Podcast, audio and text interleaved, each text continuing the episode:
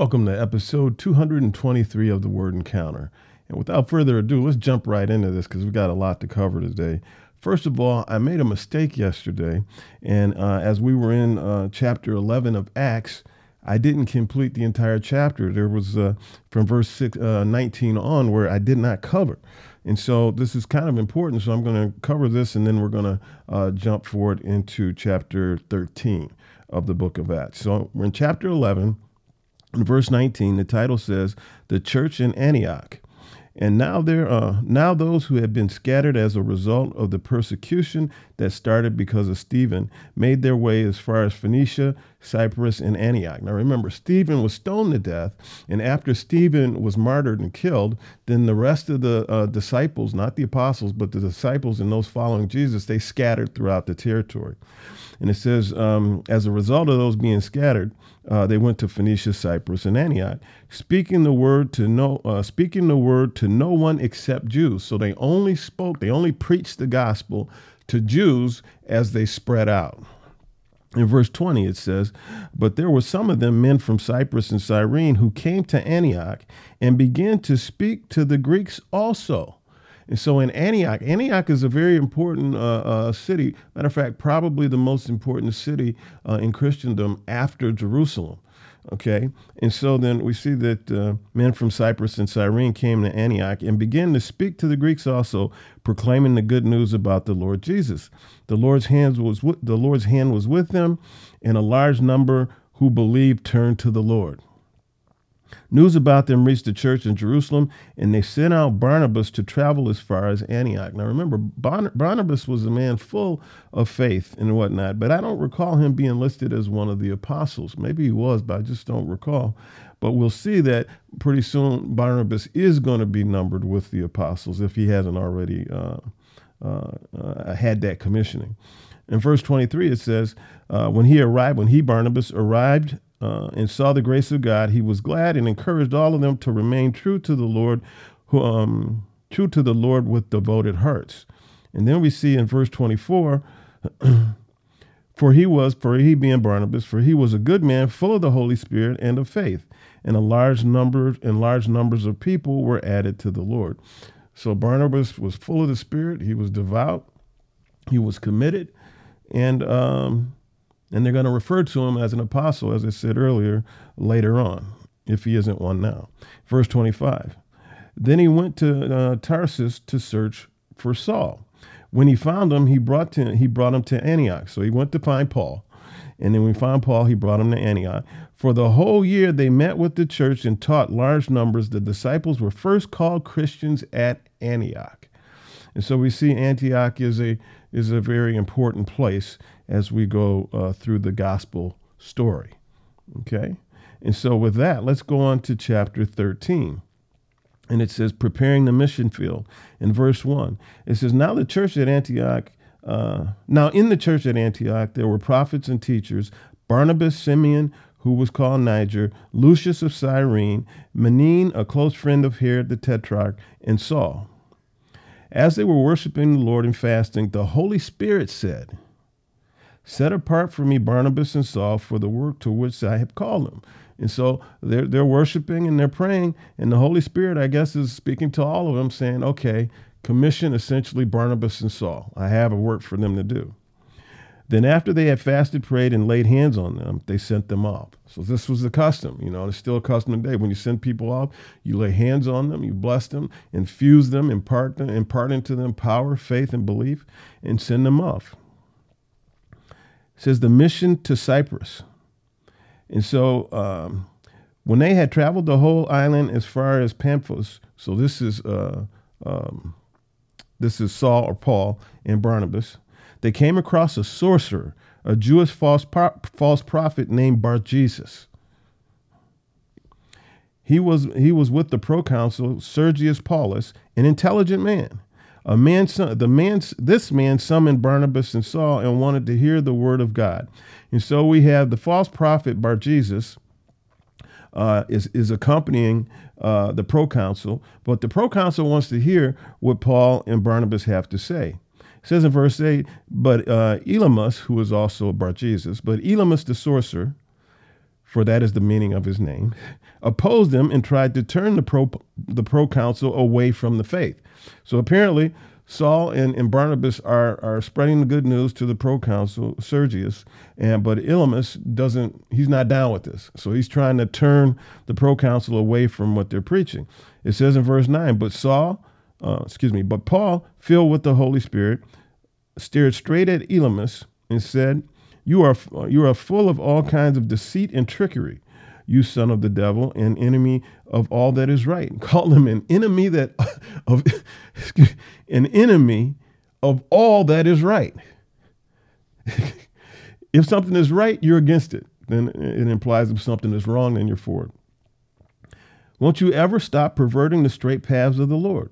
Now look, the Lord's hand is against you. You are going to be blind and will not see the sun for a time. Immediately a mist of darkness fell on him, and he went around seeking someone to lead him by the hand. And so, temporarily, the Lord made uh, Elymas blind because he was working against him. In verse 12, uh, then when he saw what happened, the proconsul believed because he was astonished at the teaching of the Lord. And so it seems like the Lord was using Elymas's um, antagonism in order to get the proconsul to believe, in order to confirm what Paul and Barnabas were saying to him. You know, sometimes things happen, we don't know why, but the Lord is working. Paul's sermon in Antioch. It says in verse 13 Paul and his companions set sail for uh, Paphos and came to Perga in Pamphylia. But John left them and went back to Jerusalem. Now, John left them and went back to Jerusalem. Who is this John? This is John Mark. This is the author of the Gospel of Mark. And so he was with them and he left. Now, there are speculations why he left. Some believe that there was tension between him and Paul, and that Paul, um, for for, and then he left him. Okay. Some think that he may have been ill. Some think that he may have. Um, um, uh, couldn't handle the journey uh, uh that they were about to uh, impart on or partake of. And so we really don't know. But later on, we'll see that it could be because Paul, there was tension, and Paul wasn't wasn't for lack of a better term, he wasn't feeling John Mark. Okay, he wasn't he wasn't he wasn't sure that he could uh, rely on him or or whatever, and so there was a schism. Okay, there was a rift, and John left. And then it says, on the Sabbath day, they went into the synagogue and sat down. After the reading of the law and the prophets, the leaders, um, the leaders of the synagogue sent word to them, saying, "Brothers, if you have any word of encouragement for the people, you can speak." Paul stood up and motioned with his hand and said, uh, "Fellow Israelites, and you who fear God, listen." So he's calling out fellow Israelites and those who fear God. And then Paul goes on to recite, you know, the history of the Israelites, you know, going back to, to Abraham, Moses, and, and you know, the, the Egyptian experience, the wilderness experience, you know, going through the whole thing, David, and, and going through the whole experience. And then says in verse 23, after he's talked about David, he says, From this man's descendants, David, uh, as he promised, God brought to Israel the Savior, Jesus before his coming to public attention, John had previously proclaimed a baptism of repentance to all people of Israel. And so this is a remember Paul is now preaching to the people. He was, he was invited to preach to the people in the in uh, in the land that they're in, and uh, and so he went through the history and he's bringing them uh, to David and then uh, using David to introduce Jesus. And so he jumps to John, say what John's mission was to proclaim to herald in Jesus. And then he goes on, he says in verse 26 Brothers and sisters, children of Abraham's race, and those among you who fear God, it is to us that the word uh, that the word of this salvation has been sent. So Paul is teaching them. God has sent this word of salvation through Jesus to us. Since the residents of Jerusalem and their rulers did not recognize him, or the sayings of the prophets that are read every Sabbath. And so Paul is saying, you know, but in the in Jerusalem, back in Jerusalem, it says that the rulers didn't recognize this Jesus, even though every Sabbath they read this stuff from the prophets. and they still didn't see that it was Jesus. It says they have fulfilled their words by condemning him. In other words, the the the, the religious leaders uh, in Jerusalem fulfilled their words because uh, in the Old Testament, the prophet, uh, the prophesying and uh, the prophets, excuse me, the the prophecies from the prophets going forth uh, was that uh, they foretold what would happen, and those uh, the religious leaders and whatnot were actually fulfilling what was being prophesied, even though they didn't realize it. And it says, though they found no grounds for the death uh, for the death sentence, they asked Pilate to have him killed. But God raised him from the dead, and he appeared for many days to those who came up with him from Galilee to Jerusalem, who are now his witnesses to the people. And we ourselves proclaim to you good news of the promise that was made to our ancestors. And so, and so again, so uh, Paul is bringing them current. Okay, he went all the way back, you know, in, into Old Testament times, and then is bringing them current into the death and the resurrection of Jesus. So he's he's being a lawyer. He's stating his case. You know, he's presenting a case to the people, to the jury, if you will, so that they will rule in favor of Jesus, so that they will believe Jesus. In verse 34, it says, As to his raising from the dead, never to return to decay, he has spoken in this way I will give you uh, the holy and sure promises of David. Therefore, he also says in, a, in another passage, You will not let your Holy One see decay. For David, after serving God's purposes, in his own generation fell asleep and was buried with his fathers and decayed. David died and decayed. But the one Jesus raised up will not decay. Therefore, let it be known to you, brothers and sisters, that through this man forgiveness of sins is being proclaimed to you. Because Jesus was raised from the dead and will not decay, Paul is, uh, is saying, okay, this is the proof, and this is why you can believe that through this man you can have your sins forgiven. In verse 39, therefore, everyone uh, who believes is justified through him from everything that you could not be justified from through the law of Moses. And so Paul is saying, look, through Jesus, uh, you can be justified from everything that you couldn't be justified through by trying to keep the law of Moses. In other words, Jesus is greater than the law of Moses. This is what he's putting forth. So beware that you uh, so beware that what is said in the prophets does not happen to you. And so now he's going to give them a warning. And, and this is from an Old Testament prophecy. It says in verse 41 Look, you scoffers, marvel and vanish away, because I am doing a work in your days, a work that you will never believe, even if someone were to explain it to you. So Paul is there explaining them a work, and he knows that there are those there who will never believe, even though he is in fact explaining it to them. He's pointing them to an Old Testament prophecy as far as what's going on right now in that day. Paul and Barnabas in Antioch is the next section. It says in verse 44 The following Sabbath, almost the whole town assembled to hear the word of the Lord. But when the Jews saw the crowds, they were filled with jealousy and began to contradict what Paul was saying, insulting him. And so, not just the Jews, the, the, the religious leaders, you know, these, these leaders, they were jealous because of the crowds that were coming in. Obviously, they couldn't get the same degree of crowds to come in, and they were filled with jealousy. And then they began to be um, uh, uh, obstinate. They began to to be contradictory. Okay. Paul and Barnabas boldly replied, It was necessary that the word of God be spoken first to you. Since you reject it and judge yourselves unworthy of eternal life, since you reject this word of God and think of yourself too lowly to have access to eternal life, we are turning to the Gentiles. For this is what the Lord has commanded us and then he quotes scripture, Old Testament scripture. I have made you a light for the Gentiles to bring salvation to the ends of the earth. You know, and so he said, Look, since you've rejected what the Lord has wanted to do, then I am going to uh, uh present this gospel to the Gentiles. We, and so uh, the scriptures found is Isaiah, Isaiah 49, verse 6.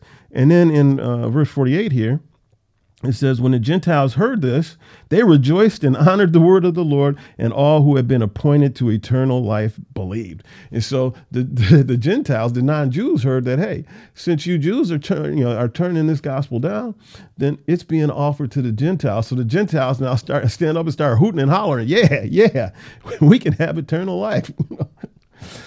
In verse 50, but the Jews incited the prominent God fearing women and the leading men of the city they stirred up persecution against Paul and Barnabas and expelled them from their district. But Paul and Barnabas shook the dust off their feet against them and went to Iconium.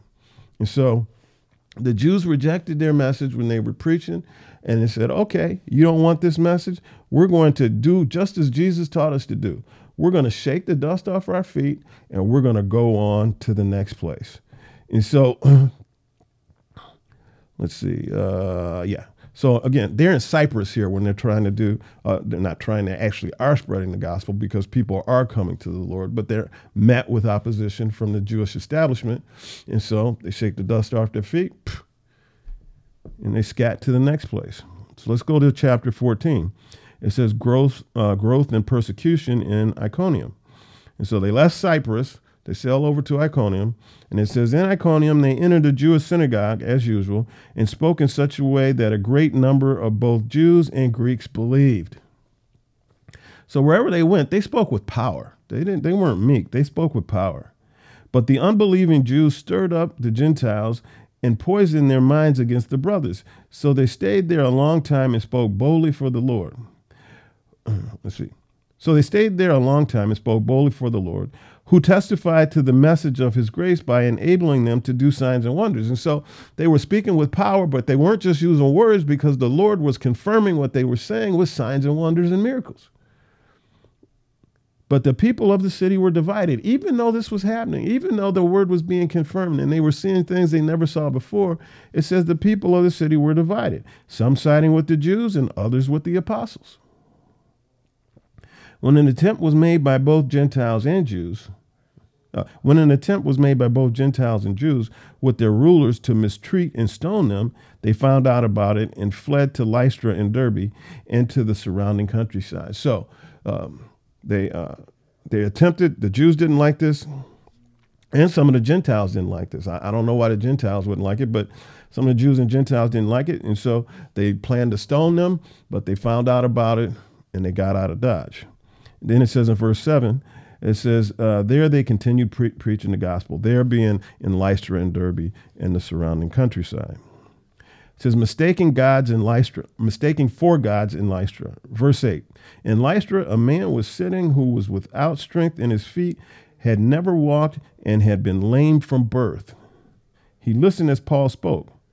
After looking directly at him and seeing that he had faith to be healed, now this is important, he listened as Paul spoke. After looking directly at him, after Paul looking directly at him and seeing that he had faith to be healed. So Paul looked right at him and saw that he had faith. I think that's critical. Paul said in a loud voice, Stand up on your feet. And he jumped up and began to walk around. When the, crowd, when the crowd saw uh, what Paul had done, they shouted, saying in the Lycaonian language, the gods have come down to us in human form. Barnabas they called Zeus, and Paul they called Hermes, and Paul they called Hermes because he was the chief speaker. So the people, when they saw this, now they're thinking that Paul and Barnabas are gods, and they've renamed them by the names after gods, Zeus and Hermes. Verse 13 The priest of Zeus whose temple was just outside the town, brought bulls and reeves to the gates because he intended with the crowds to offer sacrifices. So they were going to offer animal sacrifices to Paul and Barnabas. In verse 14, the apostles Barnabas and Paul tore their robes when they heard this. You know, that wasn't you know, you tear your robe, that's a sign of, of just like complete and utter, um, uh, what's the word I'm looking for? uh, it's not sorrow, something, something. It's like uh, grief, and so just complete grief. And rushed, and so they tore their robes and rushed into the crowd, shouting, "People, why are you doing these things? We are people also, just like you." And we are pro- proclaiming good news to you that you turn from these worthless things, these wor- this worthless thing you're about to do, offer sac- uh, sacrifices to other people. That's a worthless thing. That you turn from these worthless things to the living God, who made the heaven, the earth, the sea, and everything in them. In verse six, uh, 16, it says, In past generations, He, God, allowed all nations to go their own way, although He did not leave Himself without a witness. So He's saying, Look, God allowed people to worship their own gods and go their own, own way in past generations. And, but even in those past generations and in those other lands, he did not leave himself without a witness. What was his witness? Since he did what is good by giving you rain from heaven and fruitful seasons and filling you with food and your hearts with joy. And so you could eat, you could breathe, you could live, uh, uh, you know, you could have joy and what and whatnot. These are all the witnesses of God. These things witness to God. See? These things, witnesses aren't just people proclaiming. Witnesses nature itself. You drop down to verse 19. Mm. People are fickle, I tell you. It says, Some Jews came from Antioch and Iconium, and when they won over the crowds, so they came to where Paul and Barnabas were, and it says, when those Jews won over the crowds, they stoned Paul and dragged him out of the city thinking he was dead. They went from worshiping Paul to stoning Paul. they went from Paul and Barnabas being gods to now stoning them. You know, people fickle. Verse 20 After the disciples gathered around him, he got up and went into the town. The next day he left with Barnabas for Derbe. Okay, uh, so they they dragged Paul out. They stoned him. They thought he was dead, but he wasn't dead. The disciples uh, gathered around him and went into the town, and then they left. They went to the next place. It says they returned to Lystra and Iconium and to Antioch, strengthening the disciples and encouraging them to continue in the faith, and by telling them it is necessary to go through many hardships to enter the kingdom of God. Now, we don't want to hear this. I don't want to hear this. But it's the truth. If we're going to follow God, if we're going to sincerely follow God, there are going to be times where it's going to be difficult because people are going to um, try to get you to do things that aren't godly. Uh, people are going to mock you for some of your beliefs. People are going to call you stupid and and um, they're going to throw like science in your face. You know, I believe in science and that sort of thing. So uh, they're going to challenge you. It says it is necessary to go through many hardships to enter the kingdom of God. When they had appointed elders for them in every church and prayed with fasting and committed them to the Lord in whom they had believed. And so he was, you know, Paul and Barnabas and Barnabas, they're just being real with the people, letting them know what to expect. And they're commissioning churches as they're going along and laying hands on people. In verse 26, from there, they sailed back to Antioch, where they had been uh, commended to the grace of God for the work they had now completed. So they went on a mission trip, is what they did. They went on a mission trip spreading the gospel, and they, they, they, they, they gathered many peoples, and many converted, and many believed, but they were also persecuted, you know. But it says that they completed that work that God had called them to do. Let's go to chapter 15. It says, Dispute in Antioch. This is this is really important, you know, because uh, we deal with a lot of this stuff, not this exact issue, but a lot of this stuff we still deal with today. Some men came uh, from someone came bleh, some men came down from Judea and began to teach the brothers, unless you are circumcised according to the custom prescribed by Moses, you cannot be saved. And so some people are coming from Judea. They're coming from Jerusalem. Some some believers are coming from Jerusalem. They're going to Antioch where uh, the headquarters, Paul and Barnabas are kind of headquartered at. They're going to Antioch, and they're they're teaching against what Paul and Barnabas is teaching. They said, look, you need to be circumcised if you really want to be saved, you know, as presented by uh, by the prophet Moses. You know, you have to uh, hold on to the Mosaic law.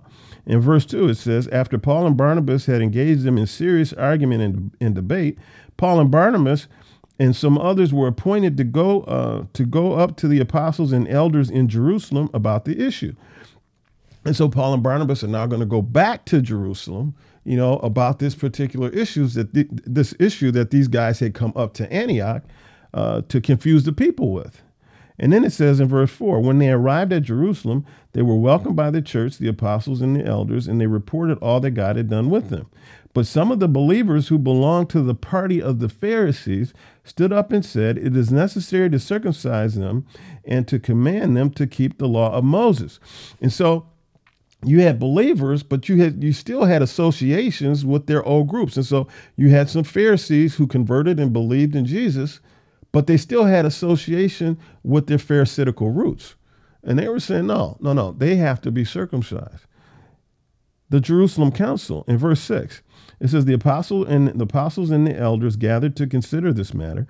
After there had been much debate, Peter stood up and said to them, Brothers, you are aware that in the early days God made a choice among you that by my mouth, so Peter is saying that by my mouth, the Gentiles would hear the gospel message and believe. So he's saying, Brothers, you are aware that God chose me to speak to the Gentiles. And God, who knows the heart, bore witness to them by giving them the Holy Spirit, just as he also did to us. He made no distinction between us and them. He, being God, made no distinction between us, the Jews, and them, the Gentiles, cleansing their hearts by faith. Now then, why are you testing God by putting a yoke on the disciples' necks that neither our ancestors nor we have been able to bear? So Peter said, Look, we followed the Old Testament laws, the laws of Moses and whatnot, and we will we were not able to bear that. And now you're trying to put this yoke back on these new believers, these new disciples, when the Lord has already affirmed and confirmed them? What is your problem? In verse 11, he says, On the contrary, we believe that we are saved through the grace of the Lord Jesus in the same way they are. He's saying our circumcision, our, our circumcision isn't held against us but it's not necessary. In verse 12, the whole assembly became quiet and listened to Barnabas and Paul describe all the signs and wonders God had done through them and among the Gentiles. After they stopped speaking, James responded, Brothers, listen to me. Simeon has reported how God first intervened to take uh, from the Gentiles a people for his name.